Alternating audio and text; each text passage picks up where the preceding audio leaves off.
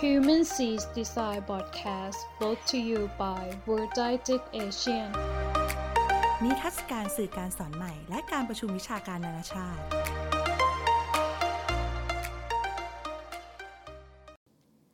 สวัสดีครับ ยินดีต้อนรับสู่ Human c i t y Side Podcast อีกครั้งนะครับ คุณอยู่กับสกลทีแล้ววรันอยู่นะครับ วันนี้เราก็จะมารีวิวหนังสือ The Design Thinking Toolbox ต่อนะครับ อันนี้เป็นตอนที่ 2 นะครับ ช่วงแรกก็เป็นเรื่องของ understanding นะครับ แล้วก็อ่า ตัวของ observe นะครับ อันนี้มาถึงช่วงของ ideate นะครับ ideate หรือวิธีการที่เขาเรียกว่าสร้างไอเดียนะครับ ก็คือการระดมสมองนี่เองนะครับ ซึ่งก็คือการสร้างจำนวนไอเดียให้ได้มากที่สุดเท่าที่จะทำได้เราจึงเอาไอเดียนั้นเนี่ยทั้งหมดมาแบ่งแยกนะแล้วก็จัดกลุ่มหรือผสมกันนะครับ การเลือกไอเดียเนี่ยก็ต้องอาศัยframework ของการประเมิน แล้วก็การโหวตโดยทีมด้วยกันนะครับ เครื่องมือที่ใช้ในการโหวตเนี่ยก็จะมี การใช้พวก dot เขาเรียกว่า dot sticker นะครับหรือการใช้ตารางการตัดสินใจนะครับ การเลือกไอเดียเนี่ยเป็นสิ่งที่ยากที่สุดนะครับในวงจรของการออกแบบเนี่ยเพราะว่ามันมีระดับของความไม่แน่นอนอยู่สูงมากนะครับ กฎของการระดมสมองเนี่ยมันมีด้วยกันหลายๆข้อด้วยกันนะครับ อันนี้ก็บางคนถ้าดูเรื่องของอ่า IDEO Live Die นะฮะเรื่องของการออกแบบรถเข็นช้อปปิ้งนะครับ ก็ก็มีอย่างนี้ลักษณะคล้ายๆกันนะครับเขาบอกว่าอันที่หนึ่งเนี่ยเป็นเรื่องของ creative confidence นะครับก็คือเราจะต้องมีความเชื่อมั่นในการสร้างสรรค์นะครับ อันที่สองเน้นปริมาณมากกว่าคุณภาพนะฮะเก็บเอาจำนวนให้เยอะสุดนะครับมากกว่าที่จะสเก็ตให้แบบมีคุณภาพแบบอันเดียวหรือสองอันไม่ไม่พอนะต้องเอาจำนวนเยอะนะครับ อันที่ 3ทำให้ไอเดียเนี่ยเป็นภาพนะครับเป็นภาพที่มันสามารถมองเห็นได้นะครับ อันที่ 4 อาจจะใช้ท่าทางช่วยประกอบพวก gesture นะครับ ท่าทางร่างกายของเรานะครับ อันที่ 5 สร้างไอเดียบนไอเดียของคนอื่นนะครับ อันที่6เนี่ยพูดได้คนเดียวขณะระดมสมองนะครับ คือไม่แย่งกันพูดนะครับ อันที่ 7 ไม่มีอคตินะครับ ส่วนที่ 8 ก็คือระดมสมองแบบไม่หยุดนะครับ คือต้องไหลไปเรื่อยมือแบบห้ามหยุดเขียนนะครับ อันที่ 9 ผิดพลาดบ่อยๆในช่วงเริ่มแรกนะครับเขาบอกว่าขั้นแรกให้ใช้คำถามพวก how might we นะครับ ส่วนขั้นที่2เนี่ย ให้บอกกฎของการระดมสมองเนี่ยพยายามกระตุ้นทีม แล้วให้ทุกคนเนี่ยเขียนไอเดียลงบน post it note เนี่ยเขาบอกว่าใน post it note เนี่ยส่วนใหญ่เนี่ยบางคนอาจจะเขียนไอเดียสองสามสี่อันนะแต่ว่าเขาบอกเออเขาบอกหนึ่งไอเดียต่อหนึ่ง post it note เท่านั้นนะครับเราอาจจะใช้คำพูดนะหรือว่าการใช้ thumbnail sketch นะหรือว่าการสเก็ตแบบขนาดเล็กๆ เท่ากับนิ้วนิ้วผูนิ้วโป้งนิ้วมือนี่ยครับขั้นที่3เนี่ยให้จัดกลุ่มไอเดียแล้วก็ประเมินไอเดียร่วมกันนะครับส่วนขั้นที่4เนี่ย ให้ตัดสินใจนะครับ เพื่อเช็คดูว่าอ่าจำเป็นเนี่ยต้องใส่ความคิดสร้างสรรค์หรือเปล่านะครับอันถัดมานะครับเป็นการสร้างไอเดียเขาเรียกว่าเป็น two met two by two matrix นะครับเป็นกราฟ 4 ช่องแกน x แกน y เนี่ยที่ช่วยจัดลำดับความสำคัญของไอเดียหรือหารูปแบบนะครับแล้วก็หาโอกาสทางยุทธศาสตร์ต่างๆนะโดยขั้นแรกเนี่ยเราทำเป็น 2 แกนนะครับแกนหนึ่งอาจจะเป็นสูงต่ำฮะหรือตัวแปรอะไรก็ได้นะครับที่ตรงข้ามกัน เช่น ยากง่ายแพงประหยัดนะฮะ นวัตกรรมหรือว่ามีอยู่แล้วนะครับ มีผลกระทบทางบวกหรือทางลบ มีคุณค่าหรือไม่มีคุณค่านะครับ พอถึงขั้นที่2เนี่ยเอาไอเดียบน post it note เนี่ยปะลงบอร์ดไปนะครับ พยายามค้นหาความคิดเห็นร่วมกันนะครับ ขั้นที่ 3 ให้เลือกไอเดีย ถ้ามี 3 ไอเดียอยู่บนแกนบนขวาเนี่ยก็ให้เลือก 3 ตัวมาทำเลยนะครับแต่ดูว่ามีไอเดียที่จะพัฒนาต่อไปยังไง แต่ถ้ามีควอดด้านไหนนะมีช่องตัวไหนเนี่ยที่บอกว่าไม่มีไอเดียก็น่าจะเป็นโอกาสที่ให้เราพัฒนาในอนาคตนะครับ เครื่องมืออันถัดมาก็เรียกว่า 6 3 5 method นะครับ เป็นวิธีการระดมสมองที่แปลกเนี่ยเพราะว่าเขาบอกว่าจะสร้างไอเดียบนไอเดียของคนอื่นนะครับ มันเหมือนคล้ายๆกับเขาเรียกว่าอะไรนะ World Cafe ที่บอกว่าเอาเอากระดาษหนึ่งแผ่นมาแล้วก็บอกว่าใส่ไอเดียแล้วก็โยนแผ่นเนี้ยไปให้คนอื่นนะคิดต่อนะครับเขาบอกว่า6เนี่ยย่อมาจาก 6 คนนะครับ3ย่อมาจาก 3 คนนะครับ แล้วก็ สามย่อมาจาก3ไอเดียเท่าทีนะฮะห้าคือ 5 รอบนะครับ ก็คือเขาก็ขั้นที่1เนี่ยให้ตั้งกลุ่มกลุ่มละ6นะแล้วก็ใช้กระดาษ 1 แผ่นอ่าทษทีใช้กระดาษ 6 แผ่นติดตาราง3คูณ6แถวนะฮะทั้งหมดก็มี 18 ช่อง แล้วให้ผู้ร่วมเนี่ยผู้เข้าร่วมเนี่ยเขียน 3 ไอเดียบนแถวแรกนะครับเราก็ให้วนกระดาษไปเรื่อยนะครับ เมื่อเขียนเสร็จเนี่ยอ่าให้ให้เขียนไอเดียเสร็จเนี่ยภายใน 3-5นาทีแต่ละรอบนะครับ โดยที่เมื่อคนรับ แผนตารางของคนอื่นของเพื่อนมาเนี่ยก็จะสร้างไอเดียบนพื้นฐานของไอเดียของเพื่อนนะครับท้ายสุดเนี่ยให้จัดกลุ่มของไอเดียแล้วก็ประเมินกับทีมด้วยกันนะครับ อันนี้ก็เป็นวิธีที่สร้างสรรค์เหมือนกับคล้ายๆกับเวียนกระดาษไปให้คนอื่นนะแล้วก็เวียนไปเวียนไปเรื่อยๆนะครับแล้วก็มันก็เป็นท้ายสุดเนี่ยทุกคนจะมี 6 กระดาษแบบขนาดใหญ่ ซึ่งมี post-it note เต็มไปหมดเลยนะครับ ถัดมาเนี่ยก็เป็นเรื่องของเขาเทคนิคเขาเรียกว่า Blue Ocean Tool แล้วก็ Buyer Utility Map นะครับ and Buyer Utility Map นะเป็นวิธีการที่เราพยายามหนีห่างจาก Red Ocean นะเขาบอกว่า Blue Ocean เนี่ยก็เป็นลักษณะที่เป็นเหมือนกับว่าการตลาดที่ไม่ต้องไปฟาดฟันมากนะครับ ส่วน Red Ocean เนี่ยมีคู่แข่งเยอะมากนะครับ แล้วก็ดุเดือดนะครับ เขาบอกว่าให้ทำเป็น matrix ที่เป็น framework ของ4 action ด้วยกันนะครับ raise ทำอย่างไรถึงสามารถที่จะยกมาตรฐานของภาคอุตสาหกรรมนะครับก่อนหน้านี้ได้นะครับรีดิวปัจจัยที่ช่วยลดมาตรฐานอุตสาหกรรมก่อนหน้านี้นะครับ eliminate ปัจจัยในภาคอุตสาหกรรมที่ควรกำจัดนะครับส่วน create ปัจจัยอะไรที่ภาคอุตสาหกรรมเนี่ยไม่ได้ถูกนำนำมาเสนอนะครับ อันนี้เราก็หาช่องโหว่หรือ gap นั่นเองนะครับเขาบอกว่า 6 ข้อของการอของประสบการณ์การใช้เนี่ยอย่างเช่น อันนี้ก็อีกเมติกหนึ่งอีกข้างหนึ่งของบูโอเช่นเนี่ยข้างหนึ่งเนี่ยก็คือ purchasing delivery use นะครับ extension maintenance and disposal อันนี้คือประสบการณ์ผู้ใช้ก็คือเริ่มจากซื้อการส่งสินค้าการใช้นะครับ การต่อเอาไปใช้ต่อยอด หรือว่าการบำรุงรักษาแล้วก็การทิ้งนะครับ ซึ่งถ้ามา plot matrix กันระหว่าง 6 ขั้นของประสบการณ์ของผู้ใช้กับ m ม t ิกเฟรมเบิร์กเนี่ยเราก็จะสามารถวิเคราะห์ได้ว่าผลิต ภัณฑ์ไหนเนี่ยของเราเนี่ยอยู่ใน Red Ocean หรือเปล่านะคือผลิตภัณฑ์เราอยู่ในตลาดที่มีการแข่งขันสูงนะครับถ้า Ocean Blue Ocean อย่างที่บอกว่ามีคู่แข่งนะครับในตลาดน้อย ส่วน Black Ocean ก็คือว่าตลาดที่เป็น ecosystem เนี่ยไม่มีคู่แข่งเลยนะครับ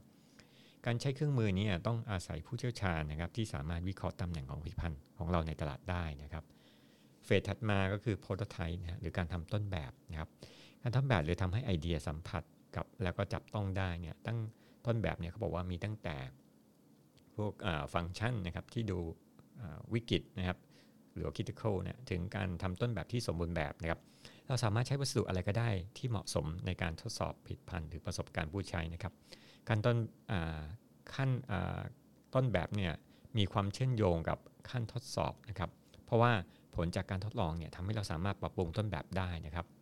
เขาบอกว่ามอตโต้ที่ใช้ในการสะท้อนการทำต้นแบบคือว่ารักมันเปลี่ยนมันหรือไปจากมันก็คือว่าถ้าเราไม่ชอบเนี่ยเราก็อาจจะต้องเปลี่ยนนะครับหรือว่าทิ้งมันไปเลยนะครับ ความผิดพลาดของเริ่มช่วงเริ่มต้นเนี่ยจะเป็นโอกาสทำให้เกิดการทำต้นแบบแบบวนซ้ำนะครับ ก็คืออย่างอีลอนมัสเนี่ยเขาก็ทำต้นแบบพวกจรวดเนี่ยยิงออกไปประมาณ7ดครั้งจนกระทั่งสำเร็จคือว่าจรวดยิงไปแล้วสามารถกลับมา โดยที่ว่าไม่ต้องเสียทรัพยากรในการ จรวดแมาว่าสร้างจรวดเสร็จแล้วก็ทิ้งออกไปนอกโลกอะไรเงี้ยแต่ว่าสามารถเอามากลับมา reuse ได้นะครับ ต้นแบบหนังสือเนี่ยมีอยู่ 7 อย่างด้วยกันตั้งตั้งแต่การทดลองจนถึงการทำแบบสมบูรณ์แบบนะครับ อันที่1เนี่ยเขาเรียกว่าเป็น critical experience prototype หรือว่า CEP และก็ critical function prototype หรือ CE CFP นะครับต้นแบบอันนี้จะดูองค์ประกอบแค่บางจุดเท่านั้นนะที่มีผลต่อประสบการณ์ผู้ใช้เนี่ยเช่นฝาขวดน้ำเนี่ยถ้า มีสำหรับการปีนเขานะครับ ถ้ามีช่องที่สามารถกอกน้ำได้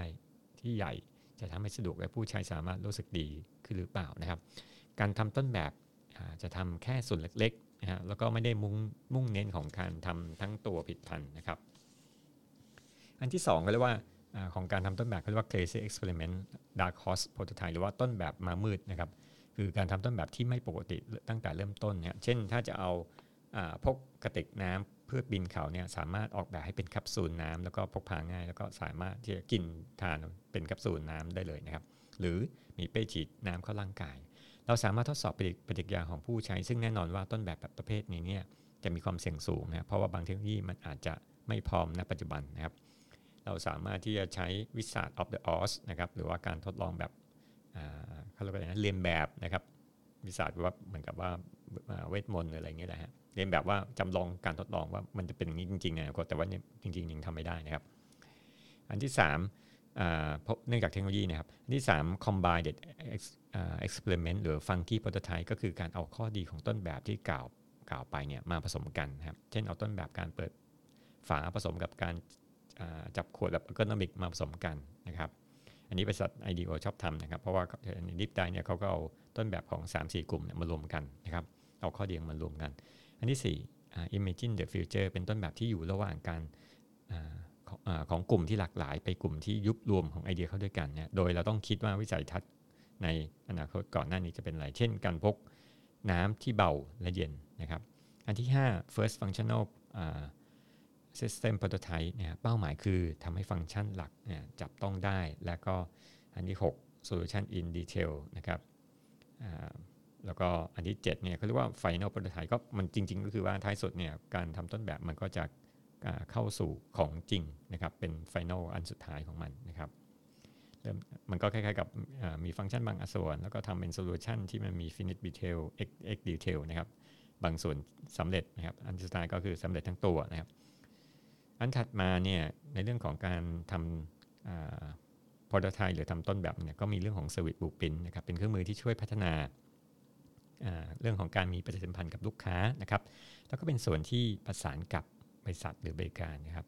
ตัว Service Blueprint เนี่ยคล้ายๆกับ Customer Journey แต่ว่าไม่มีส่วน Emotion นะครับ แล้วก็เพิ่มส่วนของ Backstage หรือว่าทีมหลังบ้านนี่เองนะครับ เช่นมีฝ่ายดูระบบฝ่ายขนส่งผลิตภัณฑ์ข้อดีของการทำ Service Blueprint ก็คือทำให้เรามองข้ามเรื่องเส้นแบ่งระหว่างแผนกต่างๆเนี่ยเพื่อที่จะโฟกัสตรงลูกค้าเป็นหลักนะครับ MVP Minimum Viable Product นะครับอันนี้ผมก็แปลกใจว่าเอ๊ะ MVP เนี่ยมันมีเครื่องมือหรือว่าเทมเพลตด้วยเหรอฮะซึ่งเราจะพูดถึงเรื่องของการทดสอบองค์ประกอบบางอย่างให้น้อยสุดนะโดยในเทมเพลตเนี่ยจะมี 4 ส่วนด้วยกันครับอันที่แรกอันแรกก็คือเรื่องของ Persona นะครับปัญหา 3 อย่างนะครับแล้วก็ความท้าทายนะครับแล้วก็ customer journey นะครับแล้วก็อันที่2เนี่ยมีวางการวางแผนพวก vision แล้วก็ roadmap ส่วนที่3เนี่ยก็คือ top อ three feature นะครับ วก build cost schedule measure and learn นะครับกลุ่มทดสอบนะอันที่ 4 คือสรุปนะครับ test phase นะครับหลังจากที่ทำต้นแบบเสร็จก็มาถึงขั้นที่เขาเรียกว่าทดสอบละนะครับการทดสอบเนี่ยเอาผลิตภัณฑ์หรือต่างๆ หรือซอฟต์แวร์หรือแอปต่างๆ มาทดสอบนะจะเชื่อมโยงไปกับวิธีการของ understanding แล้วก็ observe phase ด้วยนะครับเพราะเครื่องมือพวกนี้ช่วยทำให้เราเก็บ feedback ได้ แล้วก็ feedback เนี่ยมันก็จะมีหลากหลายนะครับ เช่น feedback capture grid นะครับ ในบทนี้เนี่ย feedback capture grid เนี่ยจะใช้กันมากใน design thinking เนี่ยซึ่งใน template เนี่ยจะมี 4 ช่องด้วยกันก็คือว่าสิ่งที่ฉันชอบนะครับ สมมติว่าเราทดสอบเสร็จปุ๊บอ่าเราก็มาเขียน feedback กับว่าอะไรบ้างอะไรที่ชอบนะครับ แล้วก็สิ่งที่ฉันอยากให้มีนะครับ สิ่งที่เป็นคำถาม แล้วก็สิ่งที่เป็นไอเดียนะครับครับก็กี่สี่ช่องนี้เวลาประเมินเสร็จปุ๊บเราก็ใช้ put is not แล้วก็ปะใน 4 ช่องนี้นะครับ Structure usability นะครับอันนี้เป็นการทดสอบความสามารถในการใช้ผลิตภัณฑ์ ในหนังสือเนี่ยมีไม่เยอะมากบอกเรื่องของการวางแผน แล้วก็ผลิตภัณฑ์มีปัญหาอะไรนะครับ จริงๆต้องมันมันยังมีอีกเยอะนะครับ แต่ว่าเล่มนี้เขาทำเป็นเพจแบบเหมือนกับ usability plan มากกว่านะครับ A/B testing นะครับเป็นการทดลองความหลากหลายของต้นแบบนะครับ เช่นเราจะเปรียบเทียบระหว่างฟังก์ชันได้แก่ปุ่มนะฮะหรือการวาง layout ขั้นตอนเนี่ยได้แก่ 1. กำหนดต้นแบบพื้นฐาน และตัดสินใจว่าใครเป็นกลุ่มเป้าหมายในการทดสอบนะครับ 2. ให้ดูว่าอะไรเป็นความหลากหลายของฟังก์ชันนะครับ เช่นปุ่ม A นะครับ ปุ่ม B อันไหนใช้งานง่ายกว่ากันนะครับ เราอาจจะทดสอบเป็นเชิงคุณภาพหรือปริมาณก็ได้นะครับ 3. อ่าสำหรับการทดลองเชิงปริมาณเนี่ยให้สุ่มนะการทดลองว่า A นะหรือ B มากกว่ามาก่อนนะครับ คือจริงๆ A/B testing ก็คือว่าเขาบอกว่าไม่ได้เทสว่าผิดพันธุ์มันคนละอย่างกันแล้วมาเทสนะครับแต่ว่าเทส variant นะฮะ ที่เกิดอยู่ในผิดพันธุ์นั้น พวกอย่างเช่นปุ่มอะไรเงี้ยแล้วปุ่มแบบไหนดีกว่ากันครับขั้นที่4เนี่ยให้ประเมินผลลัพธ์นะครับอันที่ 5 เอาตัวอย่าง variant ที่ดีเนี่ยในการพัฒนา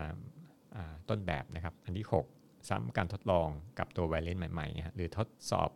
ออีกอันในการยืนยันผลนะครับ phase อ่า reflex นะครับใช้ในการสะท้อนกระบวนการที่เราทำอันนี้ก็คืออีกเฟสหนึ่งนะชื่อว่า reflex นะครับหลังจากที่เราอ่าทำ ideate ใช่ไหมฮะ แล้วก็มี test นะครับ แล้วก็มีการทำทดสอบนะครับ แล้วก็เท่าที่ทำ prototype นะครับก็ทดสอบนะครับ แล้วก็มี phase อันสุดท้ายคือ reflect นะครับ ก็คือการสะท้อนกระบวนการที่เราทำไป มันก็จะมีพวก I like I wish I wonder นะฮะฉันชอบ ฉันหวังว่าอะไร แล้วก็ฉันประหลาดใจอะไรบ้างที่เกิดขึ้นในการที่เขาทดลองผลิตภัณฑ์มาแล้วนะครับ การได้ feedback เนี่ยจากกลุ่มเนี่ยทำให้เราสามารถประเมินผลิตภัณฑ์หรือการทำงานได้นะครับ สิ่งที่เราก็ต้องระวังคือว่าการให้ feedback เนี่ยควรพยายามทำให้เป็น constructive ฟีดแบ็กนะครับไม่ใช่เป็น destructive นะคือหมายว่า feedback เราปรับปรุงให้มันดีขึ้นนะครับแล้วก็ควรที่จะนับถือและฟังผู้อื่นอย่างตั้งใจด้วยนะครับ อันถัดมาเรียกว่า lesson learn นะครับหรือว่าการถอดบทเรียนนะครับ ก็คือเราจะบันทึก insight เมื่อจบโครงการนะครับ ส่วนนี้เนี่ยจะมี 4 ส่วนด้วยกันก็คือว่า 1. เรียนรู้และพัฒนา 2. ข้อผิดพลาดเนี่ยสามารถแบ่งบางสิ่งสามารถเป็นบางสิ่งด้านบวกนะแล้วก็พยายามหลีกเลี่ยงการทำผิดพลาดครั้งที่2นะครับ 3. อย่าพยายามสร้างสิ่งที่มีอยู่แล้วนะครับ don't reinvent the wheel นะครับ 4. ซ้ำความสำเร็จนะครับ การถอดบทเรียนเนี่ยหมายถึงการบันทึกให้เป็นระบบ การประเมินนะทั้งประสบการณ์ทางบวกและลบ การพัฒนาสิ่งที่ค้นพบนะครับความผิดพลาดแล้วก็ความเสี่ยงในโครงการ เราสามารถทำ lesson learn ระหว่างโครงการก็ได้เนี่ยไม่จำเป็นต้องรอให้จบโครงการนะครับแต่เล่มนี้เขาก็ให้เทมเพลตมา 2 ส่วนในกันคือว่าระดับโครงการนะครับซึ่งเราก็จะมีคำถาม เช่น อะไรที่ไปได้ดีเมื่อทำโครงการนะครับวิธีไหนที่เราประยุกต์อย่างไรแล้วก็ทำใหม่นะครับเราจะทำอะไรให้แตกต่างจาก อนาคตบ้างต่างๆ ในอนาคตบ้าง แล้วก็อะไรเป็นกุญแจในการเรียนรู้จากโครงการนี้นะครับนี่ก็เป็นการถอดบทเรียนนะครับ ส่วนระดับเหนือโครงการเนี่ยเขาบอกก็พูดถึงเรื่องของ design thinking นะครับมีความหมายยกอย่างเช่น มันก็จะเป็นภาพแบบ overall ภาพใหญ่ๆนะครับ design thinking มีความหมายอะไรต่อฉัน อะไรคือข้อดีข้อเสียและความท้าทาย การใช้ design thinking แตกต่างกับวิธีอื่นยังไงนะครับเราสามารถที่เอา design thinking มาผสม วิธีการอื่นอย่างไรบ้างนะครับนี่คือเป็นภาพรวม ก็คือพูดง่ายๆคือว่าถอดบทเรียนมีภาพ 2 ภาพคือระดับโครงการระดับเหนือโครงการนะครับ อันถัดมาก็เป็นวิธีการที่ชื่อว่าเครื่องมือที่ชื่อว่า roadmap for implementation หรือว่า problem to grow and scale innovation tunnel เนี่ยเขาบอกว่า 2 วิธีนี้เป็นวิธีการต่อยอดงานที่ทำให้เอาผลิตภัณฑ์เนี่ยเข้าสู่ตลาดนะครับ แล้วก็เป้าหมายก็คือมันก็มีเรื่องของ ecosystem ด้วยนะครับ คือวิธีแรกเนี่ยจะมองเป็น step ตั้งแต่ design concept นะครับแล้วก็มีพวก customer design concept อย่างพวกอย่างเช่นพวก customer journey หรือว่าทำ prototype and task test นะครับอย่างเช่นเราอาจทำพวก MVP นะครับ minimum viable product หรือ M minimum viable ecosystem MVE นะครับอันที่ 3 concept acceptance เอ้เราอยากรู้ว่าผลิตภัณฑ์ของเราเนี่ยมันเป็นที่ยอมรับของของคนผู้ใช้หรือเปล่านะเรียกว่า use case ต่างๆ work ไหมนะครับแล้วก็อันที่ 4 market launch and product service นะครับแล้วก็จะดูเรื่องของ market segment นะครับแล้วส่วนคำส่วนเครื่องมืออีกตัวหนึ่งที่ว่า problem to grow เนี่ยก็แบ่งเป็น 5 ส่วนด้วยกันก็คือมี distill validate proof invest and scale ก็คือดูตั้งแต่ความต้องการลูกค้านะครับตรวจสอบข้อสมมติฐานนะครับทดสอบ MVP หรือ MVE นะครับแล้วก็ส่งของให้เร็วนะก็เป็น agile delivery แล้วก็ accelerate go ก็คือเร่งให้โตนะครับโอเคนะครับ ผมก็สรุปหนังสือเล่มนี้นะครับ The Design Thinking Toolbox A Guide to Must Mastering the Most Popular and Valuable Innovation Method by Michael Levick นะครับ Patrick Link แล้วก็ Larry Refer เนี่ยสรุปดังต่อไปนี้ครับที่หนึ่งหนังสือเนี่ยพูดถึง Design Thinking ในส่วนที่แตกต่างจาก Design Thinking คือมีการเพิ่มเติมในเรื่องของ Understanding แล้วก็ Reflect นะครับ Reflect นี่อยู่ท้ายสุดแล้วก็ Understanding อยู่หน้าสุดนะครับสองเสนอเครื่องมือที่หลากหลายนะครับซึ่งบางวิธีการเนี่ยขอยืมมาจากศาสตร์อื่นนะเช่นพวก Lean Canvas เนี่ยพอดีผมไม่ได้พูดตรงนี้นะครับก็คือเรื่องของ เขาพูดถึงเรื่องของ Business Model Canvas ซึ่งก็มีอยู่แล้วในบางเครื่องมือนะที่อยู่ในธุรกิจนะครับ อันที่ 3 หนังสือมีภาพประกอบของคนทำกิจกรรมพวกโอ้โหตรงนี้ดีมากนะมีเข้าการ์ตูนนะครับก็คือแบบมีบรรยากาศที่ว่าคนเนี่ยทำเวิร์กช็อปร่วมกันนะแล้วก็มี template นะครับซึ่งก็ดีมากเลยนะครับอันที่ 4 ข้อเสียของหนังสือนี่คือว่าไม่ค่อยเห็นโฟล์นะครับการที่ว่า